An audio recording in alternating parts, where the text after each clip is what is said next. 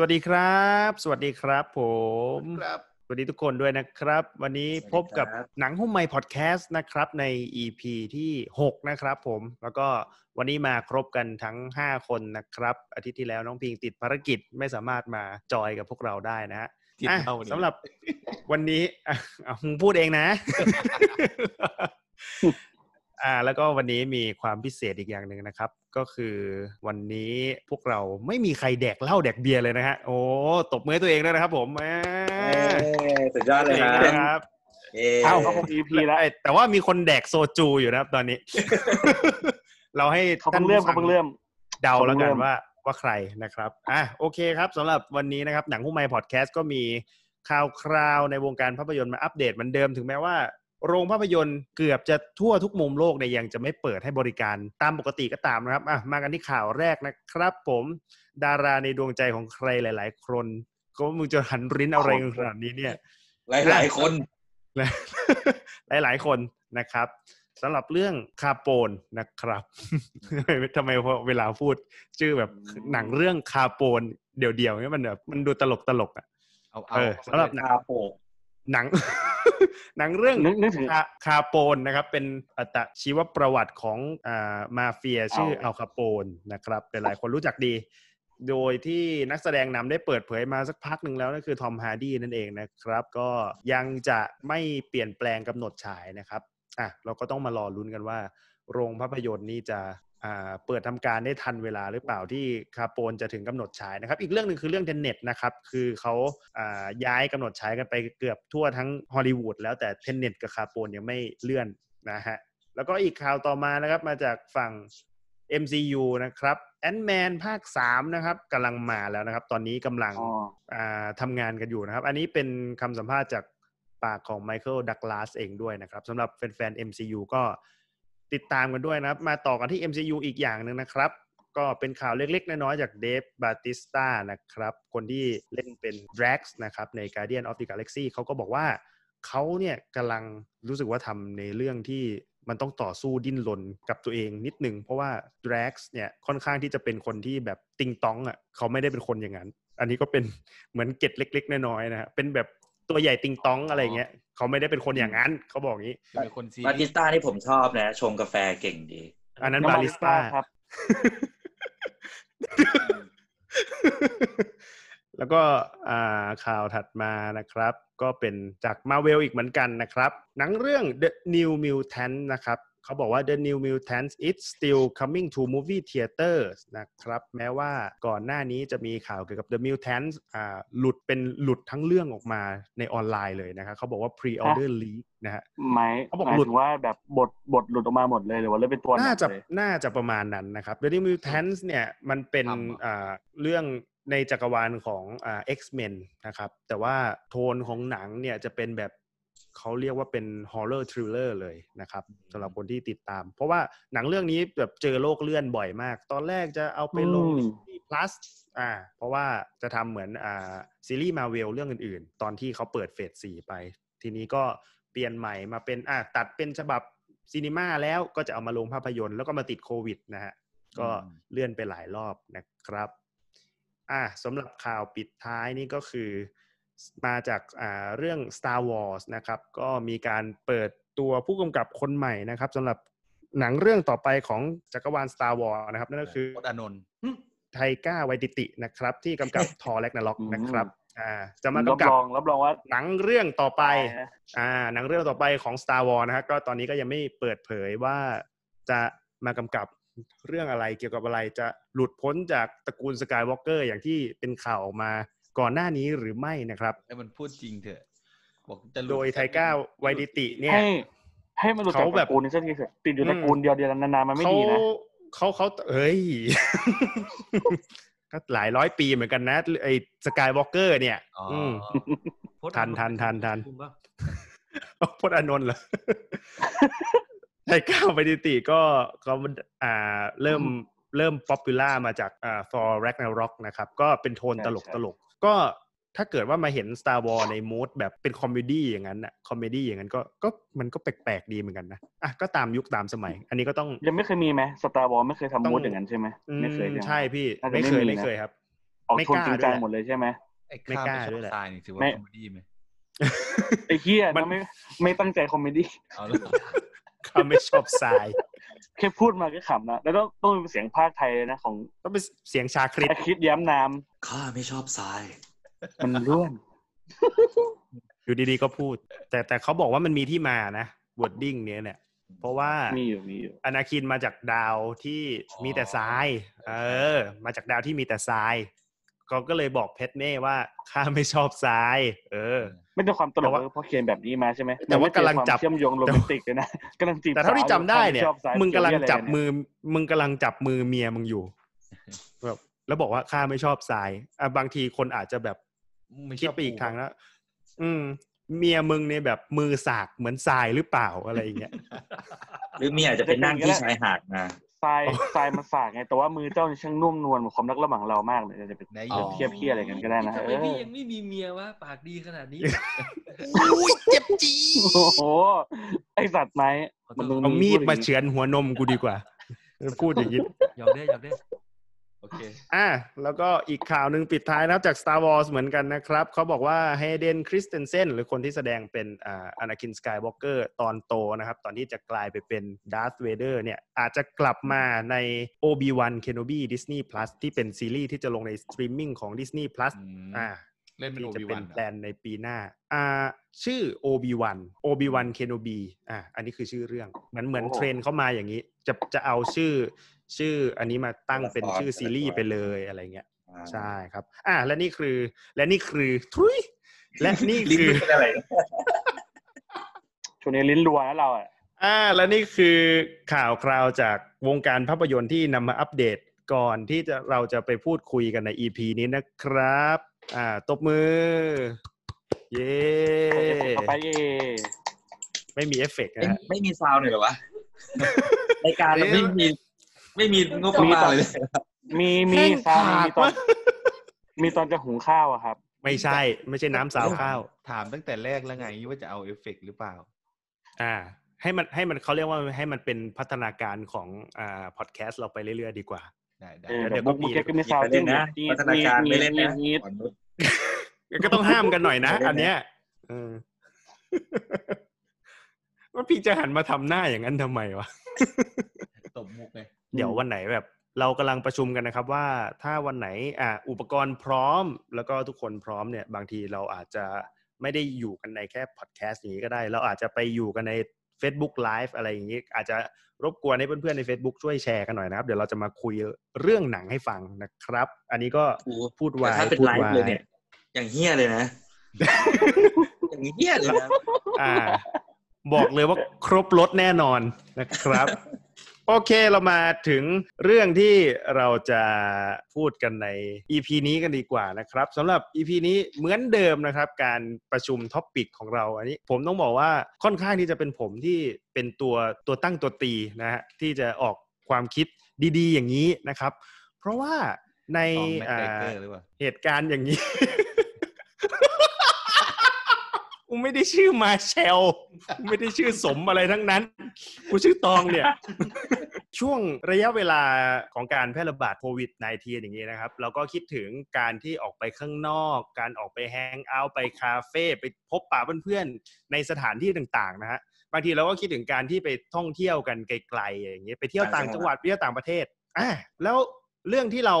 ค่อนข้างที่จะขาดหายไปจากชีวิตเราในช่วงโควิด -19 นี้คือ เรื่องของการท่องเที่ยวที่มันจะเกี่ยวกับโรงแรมนะครับ เรามักจะอ่ามีรีวิวโรงแรมมีรีวิวอะไรอย่างเงี้ย ผมเป็นคนชอบอ่านรีวิวโรงแรมเวลาจะไปพักแต่มันที่มีอยู่ที่ไหนคนหนึ่งอะไรอย่างเงี้ยอะฉะนั้น topic ที่เราจะมาพูดกันใน EP นี้นะครับ เราจะมามาพูดคุยกับภาพยนตร์หรือซีรีส์นะครับที่เกี่ยวกับโรงแรมนะครับอาจจะ อาจจะเป็นเรื่องที่แบบอยู่ๆไปแล้วเจอผีอยู่ๆไปแล้วแบบโรงแรมผีสิงเราก็จะมาพูดมาคุยกันนะครับ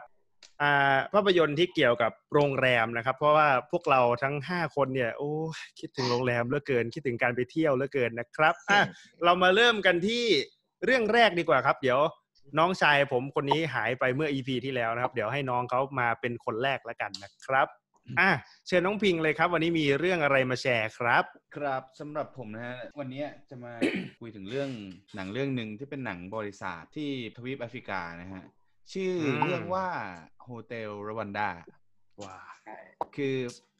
ถ้าจริงๆอะถ้าถ้าเราพูดถึงเรื่องหนังที่เกี่ยวกับโรงแรมเราอาจจะนึกถึงหนังที่เป็นแบบอ่าไปฮันนีมูนเนาะเออ ไปเที่ยวพักผ่อน แต่ว่าหนังเรื่องโฮเทลรวันดาเนี่ยจะเป็นหนังที่เล่าถึง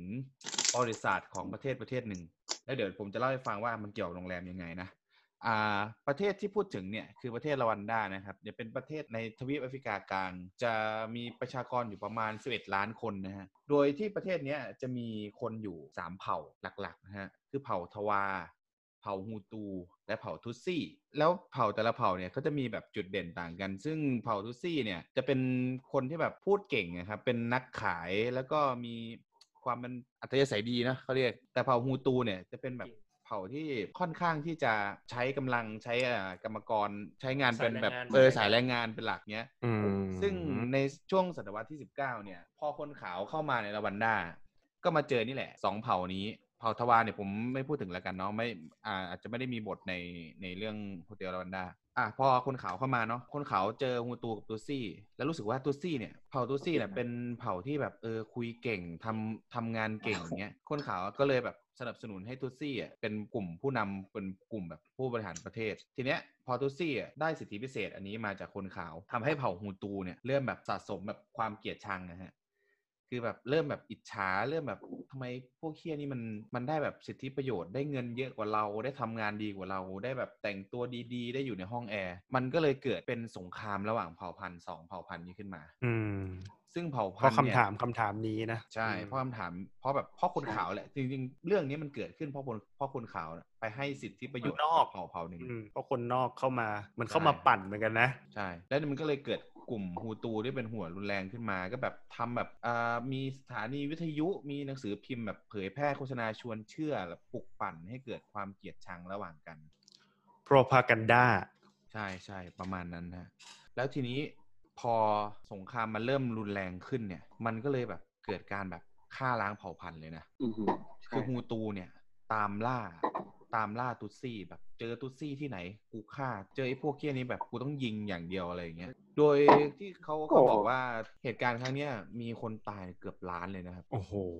คือแบบตุตซี่ทั้งฮูตูทั้งตุตซี่ได้สู้กันเนี่ยคือแบบตายเกือบล้านเลย โดยที่แบบประเทศอื่นๆ ไม่เข้ามาช่วยเลย อืมคือมันเป็นสงครามแบบไม่ได้วิ่งใส่กันเหมือนในหนังใช่ไหมใช่ ไม่ได้วิ่งใส่กันเหมือนในประวัติศาสตร์ใช่ไหมแต่เป็นแบบเป็นการเขาเรียกว่าอะไรวะ คือแบบหมั่นไส้กันก็อ่าตีเฉยๆอะแบบมัน แบบเห็นหน้าไอ้เฮียนี่เป็นตุตซี่ไหมกูยิงแม่งอะไรอย่างเงี้ยแล้วแบบจงใจฆ่าใช่ แล้วคนพวกหัวรุนใช่พวกหัวรุนแรงของฮูตูอะมันมันแบบมีแบบทหารมีอะไรหนุนหลัง มันก็เลยแบบไม่กลัวารผิดกฎหมายในเรื่องเนี้ยคุณคุณอืมเออที่ไม่มีแบบประเทศอื่นยื่นมือเข้ามาช่วย อาจจะเป็นเพราะว่ามันไม่เกี่ยวกับคอมมิวนิสต์หรือโลกเสรีใช่ไหมมันเหมือนกับมันไม่เกี่ยวอะไรเลยครับ มันไม่เกี่ยวถ้าเกี่ยวก็คงมาแล้วตัวเสือกก็คงมากันเทียบพื้นฐานเนี่ย อาจอาจจะไม่มีผลประโยชน์ที่คนที่จะเข้ามาช่วยอะจะได้รับใช่ใช่จริงๆเหมือนมันก็เหมือนเหตุการณ์ในประเทศเราก่อนหน้านี้แล้วแบบที่สั่งซีเอาเอาดีๆนะ เรามัดระวังด้วยนะ ก็จริง ๆ แล้วคือมันเป็นอย่างนี้ครับพี่เราวันหน้ามันไม่ได้มีเขาเรียกว่าอะไรนะไม่ได้มีทรัพยากรให้ไปตักตวงเยอะขนาดนั้นอะ อืม ใช่ ไม่ได้น่าสนใจ ใช่พูดใช่ง่ายๆถ้าเป็นแบบประเทศสมมติว่ามีน้ำมันเรือน้ำมันอะอาจจะอาจจะเป็นอีกเรื่องหนึ่งนะครับปัญหาที่เกิดอาจจะเป็นคนนอกอะเข้าไปตั้งใจปั่นนี่มันเริ่มมาจาก ไม่ใช่เป็นผลประโยชน์อะพี่มันเป็นเรื่องสุดท้ายแล้วมันต่างกันตรงไหนอะก็ไม่รู้เหมือนกัน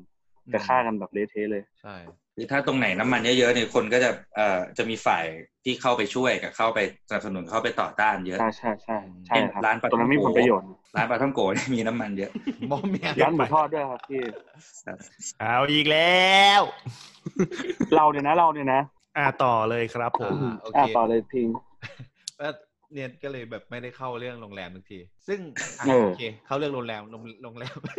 คือโรงแรม Hotel Rwanda เนี่ยเป็นโรงแรมแบบ เป็นโรงแรมของพวกทูซี่ที่แบบรองรับพวกชาวต่างชาติ พวกแบบอืมที่ชนชั้นสูงนิดนึงในลาวันด้านี่แหละ แล้วพอเกิดเหตุการณ์ที่แบบมันเริ่มรุนแรงขึ้นเรื่อยๆ เนี่ย มันทำให้มีชาวทุตซี่ แล้วก็ชาวอื่นๆ ที่ไม่ใช่ฮูตูอะมาแบบขอลี้ภัย ขอแบบ ขอหลบในโรงแรมนี้ได้ไหมอะไรอย่างเงี้ย เพราะว่าโรงแรมเนี้ยจะเป็นโรงแรมที่แบบไม่ค่อย ไม่ค่อยมีใครเข้ามายุ่งเพราะมันเป็นโรงแรมแบบอืมโรงแรมของรัฐบาลอะไรประมาณเนี้ยต้องมีเส้นหน่อยค่อยจะเข้าพักได้ ใช่ใช่ก็คือต้องเป็นชนทั้งศูนย์ต้องรวยจริงๆต้องแบบอือฮึมียศอะไรอย่างเงี้ยถึงจะเข้าพักได้ อืมเปรียบซึ่งเทียบถ้าเป็นไทยก็จะเป็นประมาณโรงแรมสยาม อ่าอ่าใช่ครับก็ต้องมีตามอืมตามตามสังคประมาณนั้นอืมโดยโดยชาวชาวละวันด้าฮูตูและทูซี่ที่เข้าไปหลบใน ในโรงแรมเนี้ยแล้วรอดจากเหตุการณ์เนี้ยมีพันสองร้อยกว่าคนเลยนะอืมซึ่งก็จะพูดถึงเนี่ยแหละว่าพระเอกของเรื่องเนี่ย คือผมอ่านชื่อไม่ออกจริงว่ะจำไม่ได้ด้วย ชื่อพอลแล้วกัน เอาเอาชื่อเอาชื่อ เอาชื่อแค่ชื่อก็พอผมจำนามสกุลไม่ได้ คือพอลเนี่ยเป็นผู้จัดการโรงแรม อะลืมลืมโรงแรมมีชื่อโรงแรม Hotel des Mille Collines นะครับซึ่งผู้จัดการโรงแรมคนเนี้ยคือเป็นชาวอ่าทูซี่ แต่ว่าเขาอะไม่ได้เปิดเผยตัวว่าเป็นชาวทูซี่ อืม ซึ่งอืมความสามารถของของผู้จัดการโรงแรมคนนี้คือแบบเป็นคนที่แบบเอาตัวรอดเก่งอะเออไหวพริบดีเอาตัวรอดเก่งแบบเป็นคนไหลไปเรื่อยอย่างเงี้ยทำให้ทำให้เวลามีทหารหรือว่ามีพวกงูตูหัวรุนแรงเข้ามาเนี่ยทำให้ทำให้แบบพวกนั้นนะไม่สนใจไม่สนใจในเรื่องราวที่เกิดขึ้นได้ การแสดงของการแสดงของคนที่เล่นเป็นพอเนี่ย ถ้าคนเคยดูอะจะรู้สึกว่า เออ มันเล่นเหมือนว่าเขาอยู่ในเหก็ตุการณ์นั้นจริงคนนี้ไง Don Cheadle ไงเออที่เออ Don ใช่ War Machine War Machine War Machineคู่หู Tony Stark คู่หูลิลิวรอไม่รู้นะฮะเออจาก Iron Man ใช่ เออ ผมนึกนึกหน้าแกอยู่ผมจำไม่ได้ว่าใคร ใช่ แล้วเรื่องนี้ Joaquin Phoenix เล่นด้วยนะครับ อืมคือเขาเล่นแบบเล่นเหมือนเขาอยู่เหตุการณ์นั้นจริง ๆ แล้วแบบ หน้าตาเนี่ยจะตื่นตลอดเวลาแต่จริงๆแล้วอะคนคนที่ผมรู้สึกว่าเล่นเล่นเก่งกว่า Don Cheadle อีกในเรื่องคือ คือเมียเขาอืมชื่อโอโคเนโอโคเนโดครับเป็นอ่าโซฟีโอโคเนโดอ่าเป็นเป็นนักแสดงผิวสีอีกคนหนึ่งที่ที่มากความสามารถเหมือนกัน เพราะว่าแต่ละฉากที่เขาที่เขาเล่นเนี่ย เหมือนกับมีซีนอารมณ์เยอะแบบน้ำตา แบบความห่วงใยที่มีต่อสามี แล้วก็แบบต้องทำยังไงให้ลูกอะที่อยู่ กับเราเนี่ยรอดไปให้ได้อือหือคั้นมากเขาเล่นได้บีบคั้นมากใช่ครับ ผมว่าเมียเมีย Cheadle เล่นดีกว่าอีกเล่นดีกว่า Cheadle อีกอือหือโดยบทสรุปแล้วก็ถือว่าอ่าอย่างที่มันมันเป็นหนังประวัติศาสตร์เนอะก็อย่างที่รู้ก็คือกลุ่มคนที่อยู่ในโร Hotel Rwanda นะก็รอดเกือบทั้งหมดนะครับประมาณพันสองร้อยคนนะแต่ว่าแต่มันมีเกถืร็อดว่าเยอะอ่ามีเกร็ดอย่างหนึ่งเขาบอกว่ามีคนที่รอดชีวิตอะจากเรื่องเนี้ยออกมาแฉว่าว้าผู้จัดการคนเนี้ยจริงๆอะไม่ได้เป็นพระเอกเหมือนในเรื่องเลย อืม อืม คือถ้าใครไม่มีตังค์หรือว่าไม่มีอะไรให้เขาอะเขาก็แบบอือหือไม่สนใจ ไม่ช่วย อืมอันนี้เบสออน based on true story เนี่ยแต่ว่าแต่ค่อนข้างในบิหดงเบือนนะในหนังอะบิดเบือนเล็กน้อยให้มันแบบอย่าทะลุอืมให้มีอรรถรสให้มันประทับใจอะนะ ใช่ แต่เอาความเป็นจริงแล้วคือผู้จัดการคนเนี้ย ไม่ได้ดีอย่างที่เราเห็นในหนัง อือหืออืมอืม หนังเรื่องเนี้ยผมเคยดูเมื่อสมัยมัธยมเลยนะแบบนานมากหนังปีแล้วก็2004ฮะอืมน่าอืจะมมัธยมแบบใช่เหรอเออใช่ปีมีสอสี่งพันสี่วันสี่ปีสองอืมผมมัธยมครับพี่บอยครับครับแล้วก็ดูดูอีกทีตอนปอโท เพราะว่า เพราะว่าอาจารย์ให้ดูแล้วก็ทำข้อสอบอืมเรื่องแบบการเจรจาก็เพราะว่าพระเอกของเรื่องเนี่ยเจรจาเก่งมากใช่ใช่ก็สำหรับเรื่องเนี้ยก็จะเสริมเพียงนิดนึงนะครับ พวกที่เรียนนิติศาสตร์อะมักจะได้ดูเรื่องนี้ครับ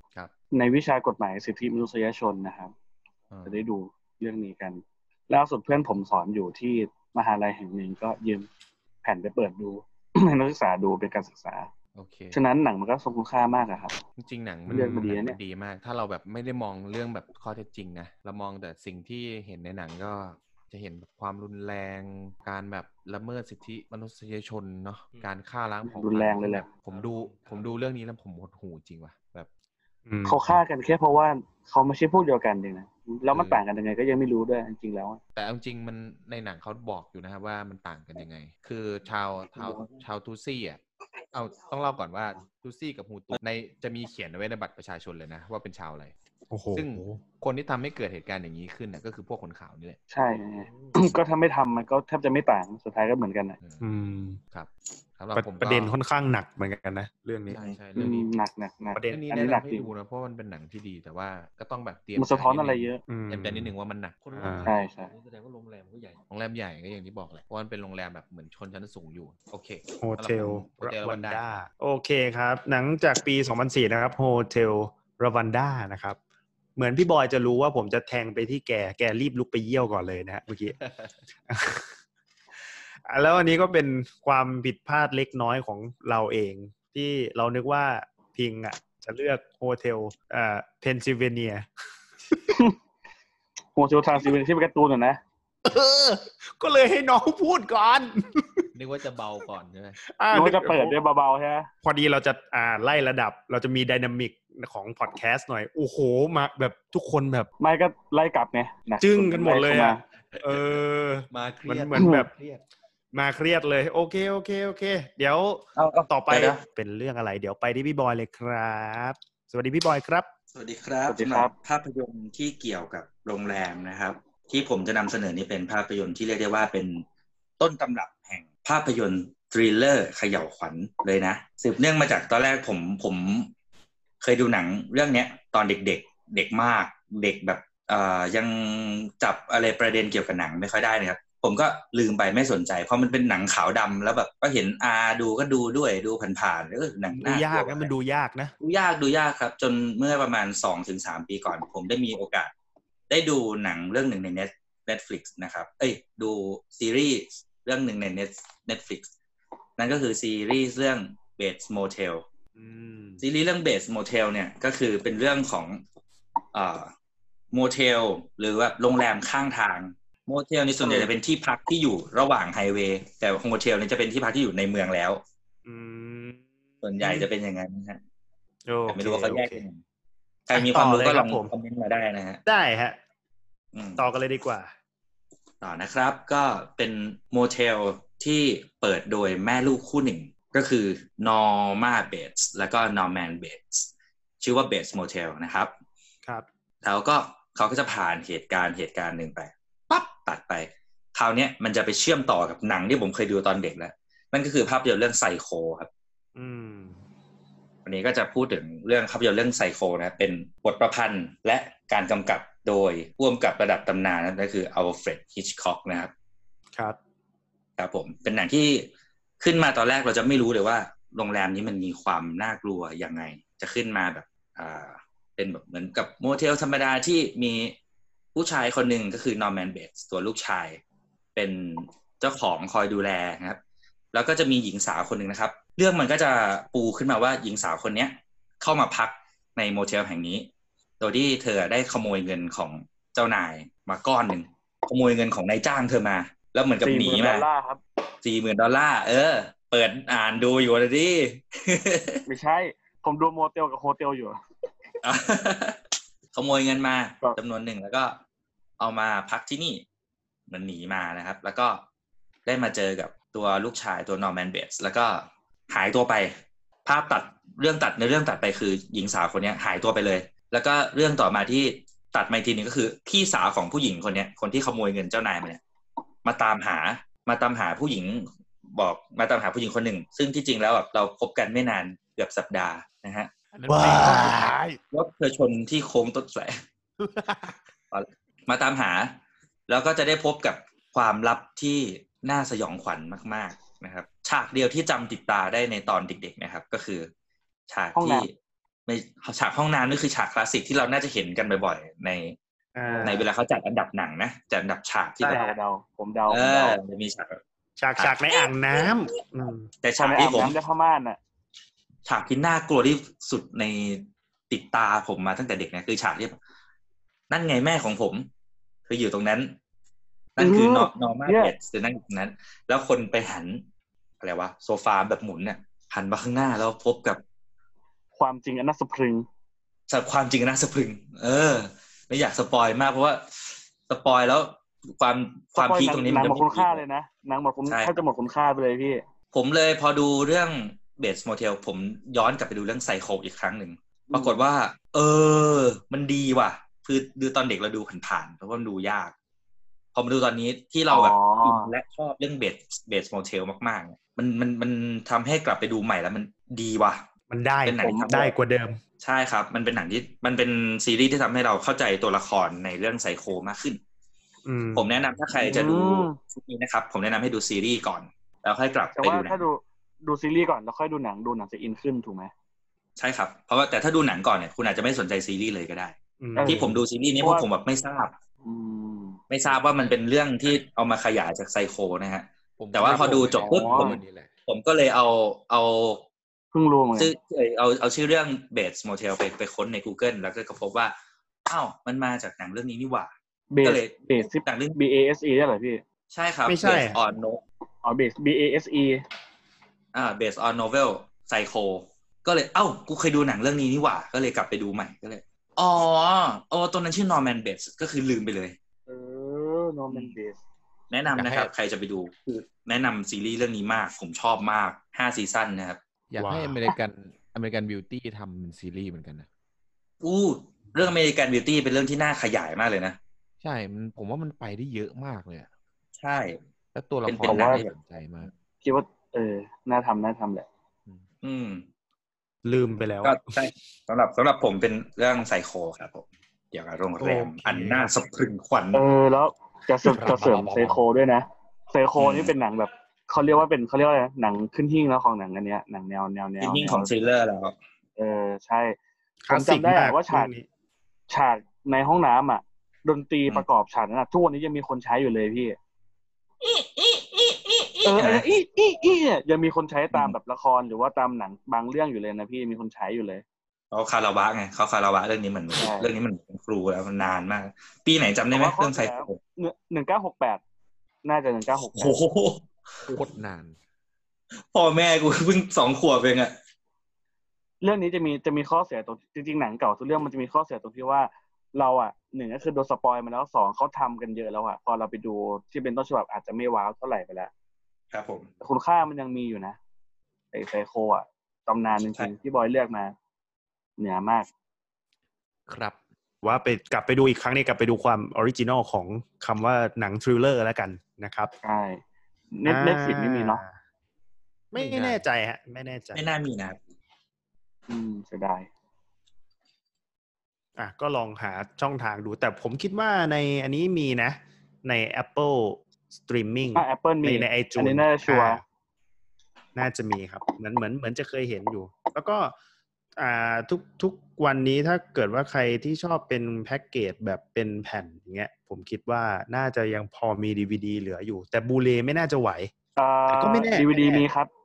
มีแน่นอน DVD มีที่เนอะลีโดเพราะว่าผมสั่งลีโดไว้มา ผมสั่งลีโดเมื่อสองปีก่อนร้อยห้าสิบเก้าบาทหรือร้อยเจ็ดสิบเก้าถูกมาก ถูกมากใช่โอ้โหใช่ใช่น่าเก็บคุ้มนะน่าเก็บ ผมมีอยู่แล้ว ผมซื้ออยู่แล้วเรื่องนี้อืมโอเคครับก็ไซโคนะครับ จากพี่บอยนะครับ เป็นหนังที่คลาสสิกขึ้นหิ้งเก่าๆ หนังยังขาวดำอยู่เลยนะช่วงนั้นอะใช่โอเคครับ อ่าต่อไปเป็นผมเอง เดี๋ยวจะมาที่ผมแล้วกันนะครับนี่หนังที่เกี่ยวกับโรงแรมที่ผมจะมาแชร์วันนี้นะครับ เป็นหนังที่อยู่ในปี 2014 นะครับ ซึ่งก็เป็นหนังที่ค่อนข้าง popular อีกเรื่องหนึ่งว่าไม่ว่าจะด้วยสไตล์ ไม่ว่าจะด้วย พวกความ colorful ของหนังเรื่องนี้นะฮะก็คือหนังเรื่อง The Grand Budapest Hotel นะครับจากอืม Wes Anderson นะครับ Wes ซึ่งหนังเรื่องนี้เนี่ยได้รวบรวมเขาเรียกว่าดาราค่อนข้าง A-list ไว้ในเรื่องนี้เยอะเหมือนกันนะครับ แล้วก็ผมพูดตรงๆว่าจุดเด่นของเรื่องนี้ไม่ใช่พล็อตไม่ใช่อ่าเรื่องราวที่ตัวหนังนี้ได้สื่อออกมา แต่ว่าอ่าจุดเด่นของเรื่องนี้เป็นเขาเรียกว่าพวก photography พวกเทคนิคการถ่ายทำแล้วก็เรื่อง blocking แล้วก็พวกเส้นนำสายตาอะไรที่แบบเป็นยังเขายังพูดคุยกันมาจนถึงทุกวันนี้นะค่อนข้างที่จะเป็นแบบเอางี้พี่อะบอกพี่ตอง Wes Anderson เนี่ยเป็นคนบ้า symmetric มาก อ่าใช่ไหมอืมเป็นคนบ้าเส้นนำสายตามากทุกเรื่องทุกเรื่องทุกเรื่อง symmetric เนี่ยหมายถึงไอภาพที่มันแบบสะท้อนกันอะสองหน้าอืเดี๋ยวมไหมครับคือออารมณ์ว่า par- parallel หน่อย ใช่ คือถ้าตัดตัด ครึ่งซีนซีนหนึ่งของเวสแอนเดอร์สันน่ะมันจะไปประกบอีกซีนหนึ่งได้พอดี อันนี้เขาเรียกซิมเมตริก อืม เป็นเป็นคือเป็นหลักการของเขา ใช่ คือที่เขาเอาคมาเป็นล้ายๆจุรูดปเด่แกนนขสองมมาตงารนตัวเองใช่ไหมอ่าสมมาตรอ่าสมมาตรเออภาษาไทยเรียกสมมาตรแกนสมมาตรอืม ก็ค่อนข้างเป็นหนังเป็นหนังครูของของเด็กเรียนหนังเหมือนกันนะเรื่องเนี้ยใช่ครับเรื่องมุมกล้องใช่ครับ เราเราเราจะแบบได้เรียนรู้มุมกล้อง เรียนรู้อ่าอะไร เขาเรียกว่าอะไรนะ symmetric เหมือนที่น้องพิงพูดนะครับ แล้วก็แบบมุมกล้องที่จะแบบจะใช้เส้นนำสายตามาถึงวัตถุที่อยู่ตรงกลาง ไม่งั้นก็จะแบบเส้นแบ่งเขาชัดเจนมากอะ่ะ เป็นลายเซ็นของ Wes Anderson มากๆพวกที่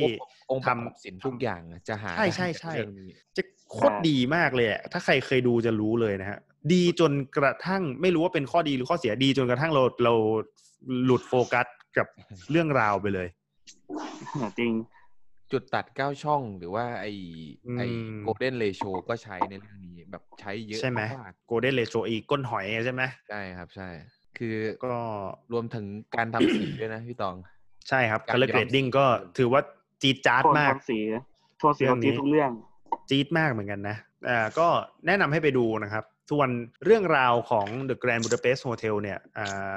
เขาจะพูดถึงเรื่องราวที่เกี่ยวกับการฆาตกรรมที่เกี่ยวกับตัวละครในเรื่องเนี่ย มันจะมีสิ่งสิ่งหนึ่งที่เขากำลังแย่งชิงกันอยู่นั่นคืออรูปภาพรูปภาพหนึ่งนั่นเองอมันมีความสำคัญยังไงก็อลองไปชมกันดู แต่ว่า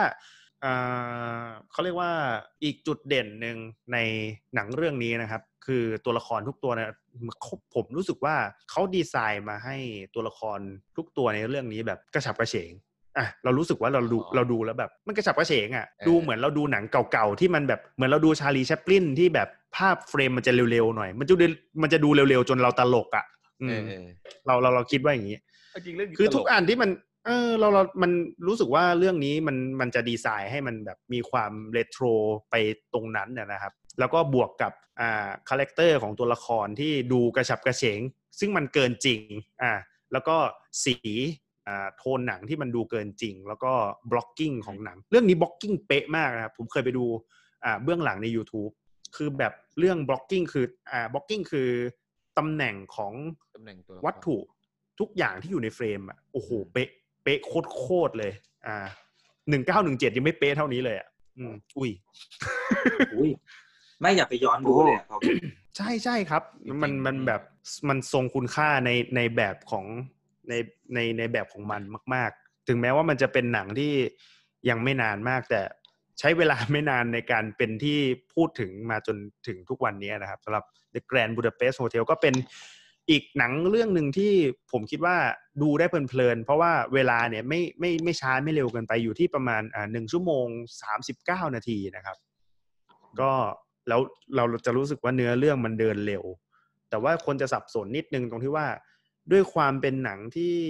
เขาเรียกเป็นหนังพีเรียดเนาะเป็นหนังพีเรียดเป็นหนังที่ค่อนข้างอ่าเป็นย้อนยุคนิดนึงตัวละครจะเยอะนิดนึงครับ แต่ว่าเราก็ แนะนำให้ดูหลาย ๆ ครั้ง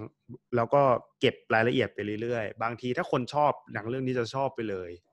แล้วก็สำหรับคนที่เฉย ๆ ก็อะลองให้เวลากับมันดู คุณอาจจะได้มุมมองใหม่ ๆ ที่คุณอาจจะไปใช้ในการสังเกตหนังเรื่องอื่น ๆ ที่คุณจะไปดูเรื่องต่อไปว่า เอ๊ะเขาทำกันอย่างนี้ เขามีการเซตกันอย่างนี้ เขามีการใช้สีแบบนี้เขาบล็อกกิ้งกันอย่างนี้อะไรอย่างเงี้ยครับ แล้วก็เรื่องอ่าอะไรนะ แกนสมมาตรใช่ไหมอะไรเมตริกนะ ซิมเมตริกเรื่องนี้โคตรเด่นเลย แล้วก็ในเรื่องรองๆลงมาก็จะเป็นเรื่องอ่า color grading นะครับซึ่งเรื่องนี้ใช้สีแบบฉูดฉาดสดใสมาก ก็เป็นดูหนังดูเกี่ยวกับโอเคโรงแรมแบบหวานอีกมากเรื่องหนึ่งอ่าเป็นเป็นเป็นสีที่แบบโคตรโคตรไม่สมจริงเลย แต่เรารู้สึกว่าเราดูแล้วเราแฮปปี้อืมมันสวยอืมใช่ ก็หนังเรื่องนี้ก็ได้รางวัลออสการ์มาเยอะเหมือนกันนะออสการ์กับ Golden Globe ก็กวาด เรียบเหมือนกันสำหรับ The Grand Budapest Hotel เป็นหนังในปี 2014 นะครับ ผมแนะนำให้ดูให้แนะนำให้ไปดูอีกเรื่องหนึ่งครับ อ่าโอเคของผมก็มีประมาณนี้ครับผมอะต่อไปนะครับ มาถึงเรื่องสุดท้ายเนาะเพราะว่าวันนี้ไม้ไม่อยู่ใช่ไหมโอเค เอาอยู่ไอพิงบังมิดเลยกูนึกกูนึกว่ามึงไปอาบน้ำยังไม่มาคุณรู้ทำไมยังไม่มา ไม่แต่กูไม่มีกูไม่มีกูมานั่งฟังด้วย อ๋อโอเคโอเคมาอะวันนี้ไม้มาแจมอยู่ด้วยกันแบบแจมๆนะครับอะโอเคมาถึงเรื่องสุดท้ายนะครับ เป็นหนังที่เกี่ยวกับโรงแรมที่เราจะพูดคุยกันใน EP นี้นะครับอะวันนี้เดี๋ยวจบกันที่พี่ไนท์เลยครับ วันนี้พี่ไนท์จะมาแชร์เรื่องอะไรที่เกี่ยวกับโรงแรมให้พวกเราฟังอะสวัสดีครับพี่ไนท์สวัสดีครับมีเรื่องอะไรครับ วันนี้สวัสดีครับ วันนี้นะครับ วันนี้เอาเรื่องนี้มาแนะนำครับ ชื่อเรื่องหนึ่งสี่ศูนย์แปด อืมอืม มีใครเคยดูบ้างพี่บอยอะเคยดูแน่นอนอยู่แล้ว พี่บอยน่าชอบจะดูมาก อยู่แล้วตอนแรกพี่จะเอาเรื่องหนึ่งสี่ศูนย์แปด ผมไม่เคยดูอืมโดนโดนแย่งไอ้ยอมสัรัตบว์โดเลยนกูยอแย่มงรับยอมรับเลยไหนแย่ง ไม่เคยดูฮะพิงพิงกับไหมดูหรือยังอย่างที่มาหาดูซะ มันสร้างมาจากเรื่องสั้นของสตีเฟนคิงนะครับ แล้วก็เอามาขยายต่อให้เป็นเป็นหนัง ไม่ต้องงงสตีเฟนคิงจริงๆนะครับ เป็นเรื่องสั้นของสตีเฟนคิงแล้วก็เอามาขยายต่อเป็นหนังนะครับ เรื่องราวเกี่ยวกับ มันเริ่มคุ้นๆแล้วอะ เดี๋ยวเดี๋ยวฟังพี่นัเล่ากก่อนเขียนจอห์นครูแสกตอนเล่นครูแสกคุณคุณวะจอห์นครูแสกเล่นคุณคุณละเอ่อเป็นนักเขียนคนหนึ่งนะครับ ที่เขาเขียนเกี่ยวกับโรงแรมเฮียนโรงแรมหลอนอยู่แล้วนะครับ มีอยู่วันหนึ่งเนี่ยเขาเจอแฟนคลับส่งกระดาษมาให้เขียนคำว่าเอ่ออย่าไปพักที่โรงแรมเนี้ยห้องเนี้ยหนึ่งสี่ศูนย์แปดห้ามเด็ดขาดห้ามไปอืมถ้าเป็นคนเขียนเรื่องลึกลับ พอโดนท้าปุ๊บมันก็ต้อง โดนห้ามมันก็ต้องไปใช่ไหมไปพิสูจน์ใช่ไหมครับไอ้พระเอกก็ไปเลยห้ามมินยุดอฟฟี่นิวยอร์กห้องหนึ่งเออสี่ยิ่งศูห้านมย์แปดมินยุห้ามไปเด็ดขาไปดเลย ห้ามไปเด็ดขาดไปเลย ผู้จัดการโรงแรมก็บอกว่า ไอ้ห้องเนี้ย ห้ามเข้าอะไรอย่างเงี้ย มันก็บอกว่าผมอยากไปให้ได้อยากไปพิสูจน์ใช่ไหมผู้จัดการโรงแรมบอกว่า ไม่เคยมีใครอยู่ได้เกินหนึ่งชั่วโมงมาก่อนคิดเคอืมสุดท้ายพระเอกก็ได้เข้าไปอยู่ในห้องนั้นแหละ แล้วก็อ๋อน่ากลัวเจอเรื่องราวเรื่องราวความน่ากลัวไหมหรอ มันไม่มี จริง ๆ แล้วเนี่ยมันไม่สามารถจะบอกได้ว่าหนังเรื่องนี้เป็นหนังผีนะไม่ใช่เลยมันไม่ใช่เลย เป็นแนว thriller จิตวิทยามากกว่า อืมเพราะว่า เพราะว่าสุดท้ายแล้วความลึกลับต่าง ๆ เนี่ย เราเรามาดูจริงๆแล้วเนี่ยมันไม่ได้หลอนด้วยการเห็นผีหรือว่าจัมป์สแกร์โปงชึ่งอะไรพวกเนี้ยมันหลอนด้วยบรรยากาศ มันหลอนด้วยความความความไม่น่าไว้วางใจของของบรรยากาศของโลเคชันอย่างเงี้ยครับเออแล้วยะสุดท้ายโทษนะครับเนี่ยโทษนะเรื่องเนี้ยนิยามโคตรยากเลย ทใช่ริลเลอร์ก็ไม่ใช่ฮอร์เรอร์ก็ก็ไม่ไม่ใช่ใช่ก็ไม่สแลใช่ชเชอร์ก็ไม่ใช่ อะไรวะก็ไม่ใช่แต่น่าแต่น่ากลัวกูกลัวด้วยบรรยากาศเขาเรียกหนังเนยนี้ว่าอะไร มันมันไม่น่ากลัวนะมันใช้คำว่าสะพรึงอะ ดูแล้วมันสะพรึง เออคำว่าสปริงมันเพราะไม่ก็คืไม่มีอะไรให้กลัวเลย ผี ผีไม่มี มีแต่เรื่องราวลึกมีแต่ความลึกลับผีให้เห็ก็นไม่แต่มีว่าอะไรไอ้เงี้ยความลึกลับไอ้ความลึกลับเนี่ยกดดันเว้ยน่ากลัวเว้ยมันทำงานกับความรู้สึกเราได้ได้เยอะมาก เป็นหนังเรื่องหนึงที่คนไม่ค่อยรู้จักด้วยนะพี่บอยเนาะเวลาแนะนำใครก็ น้อยคนที่จะเคยดูแล้วอะมันเป็นหนังไม่รู้ถ้าจักเป็นหนังที่ดูแล้วกดดันอะเกือบเกือบเกรดบีที่ฉายตามเคเบิลบ่อยๆ เคเบิลเอเถื่อนออะไรอย่างนั้นแหละ แต่ว่าอ่าแต่ว่ามันมันทำงานกับความรู้สึกเราได้มันน่ากลัวมากยิ่งดูอินอินเนี่ยน่ากลัวนะอืมยิ่งน่ากลัวมากใช่น่ากลัวมาก แล้วสุดท้ายแล้วเนี่ยเออมันกลับกลายเป็นว่าเหมือนห้องห้องเนี้ยมีพลังอำนาจบางอย่างที่สะท้อนกับจิตใจของคนที่เข้าพักอะสุดท้ายแล้วทุกทุกอย่างที่เป็นเรื่องที่เกี่ยวกับความลี้ลับเนี่ยมันจะเกี่ยวพันกับอดีตของ ของนักเขียนคนนี้เสมอ เรื่องเรื่องเดี๋มัยวนชื่อเล่าเขามีปมพี่พี่นายฮะพอพอมันเข้าเข้าไปที่โรงแรมเข้าไปห้องพักเนี่ยแล้วมันเล่ายังไงต่อ หลังจากนี้ก็ก็เคยก็เจอความลึกลับเรื่อยๆไงอืมนึกออกไหมแต่มันมันเป็นฉากอะอยู่แต่อยู่แต่ในห้องนี้แหละ เออ มันอยู่นานแต่มันมีอยู่ scene หนึ่งที่ถ้าพูดแล้วมันจะ spoil ไหมพี่บอยที่เราเคยคุยกันตอนอยู่ลงที่ขอนแก่นน่ะ spoil ครับ ห้ามเล่าสิเออ scene นี้เล่าไม่ได้ด้วย อย่างเงี้ยอืมแล้วเราเราจะสะพรึงมากเฮ้ยมันคืออะไรวะทำไมวะมันเกิดอะไรขึ้นมันถึงเป็นอย่างนี้ เราอยากรู้คำตอบไหนเนี่ยเราที่ไหนเนี่ยกูอยู่ที่ไหนเนี่ย เหตุการณ์นี้มันเออคืออะไรวะทำไมถึงเกิดเหตุการณ์อย่างนี้ขึ้นทำไมถึงมีเรื่องราวแบบนี้ทำไมถึงมีอีเวนต์นั้นทำไมถึงมีเหตุการณ์เนี้ยช็อตเนี้ยเกิดขึ้นได้ยังไงอย่างเงี้ยเราจะอยู่ เราจะอยู่อย่างเงี้ยเกือบทั้งเรื่องเลยพล็อดแบบเนี้ย แต่ไม่ออกทะเลแม่งทำได้ไงอะโอ้ไม่มั่วน่าสนใจมากเลยแต่ไม่มั่วอืมแต่ไม่มั่วอืมไม่มั่วเลยคุมคุมโทนได้ดีมาก แล้วบทสรุปมันมันน่าคิดมากว่าจบยังไงกันแน่ แล้วสุดท้ายเนี่ยที่พระเอกเจอกับความลึกลับน่ะ มันเป็นแค่ความลึกลับในใจตัวเอง หรือเจอพลังงานบางอย่างจริง ๆ เราก็ไม่รู้ด้วย เพราะว่าทุกความลึกลับมันจะเหมือนมีมีประสบการณ์ตัวเอง เจืออยู่เสมอ เช่นมีมีปมเรื่องลูกสาว ลูกสาวเขาตายอะไรอย่างเงี้ยเอออืมมันเป็นหนังที่ค่อนข้างน่าสนใจ concept หนังมันก็เหมือนหนัง horror ทั่วไปแต่มันก็ไม่ horror thriller ก็ไม่ thriller แต่ดูแล้วตื่นเต้นกดดันแล้วก็ลุ้นมากฉะนั้น หนึ่งสี่ศูนย์แปดเป็นเรื่องหนึ่งนะที่ผมมั่นใจว่าคนยังไม่ค่อยได้ดู แล้วก็เข้ากับธีมของเราพอดีก็เลยเอามาแนะนำกันวันนี้ครับผม ครับแล้วถ้าใครเป็นแฟนเพลงของ The Carpenter นะครับ คุณจะฟังเออเพลง We เพลง Only เพลง Just Begun เปลี่ยนไปเป็นเพลงที่น่ากลัวมาก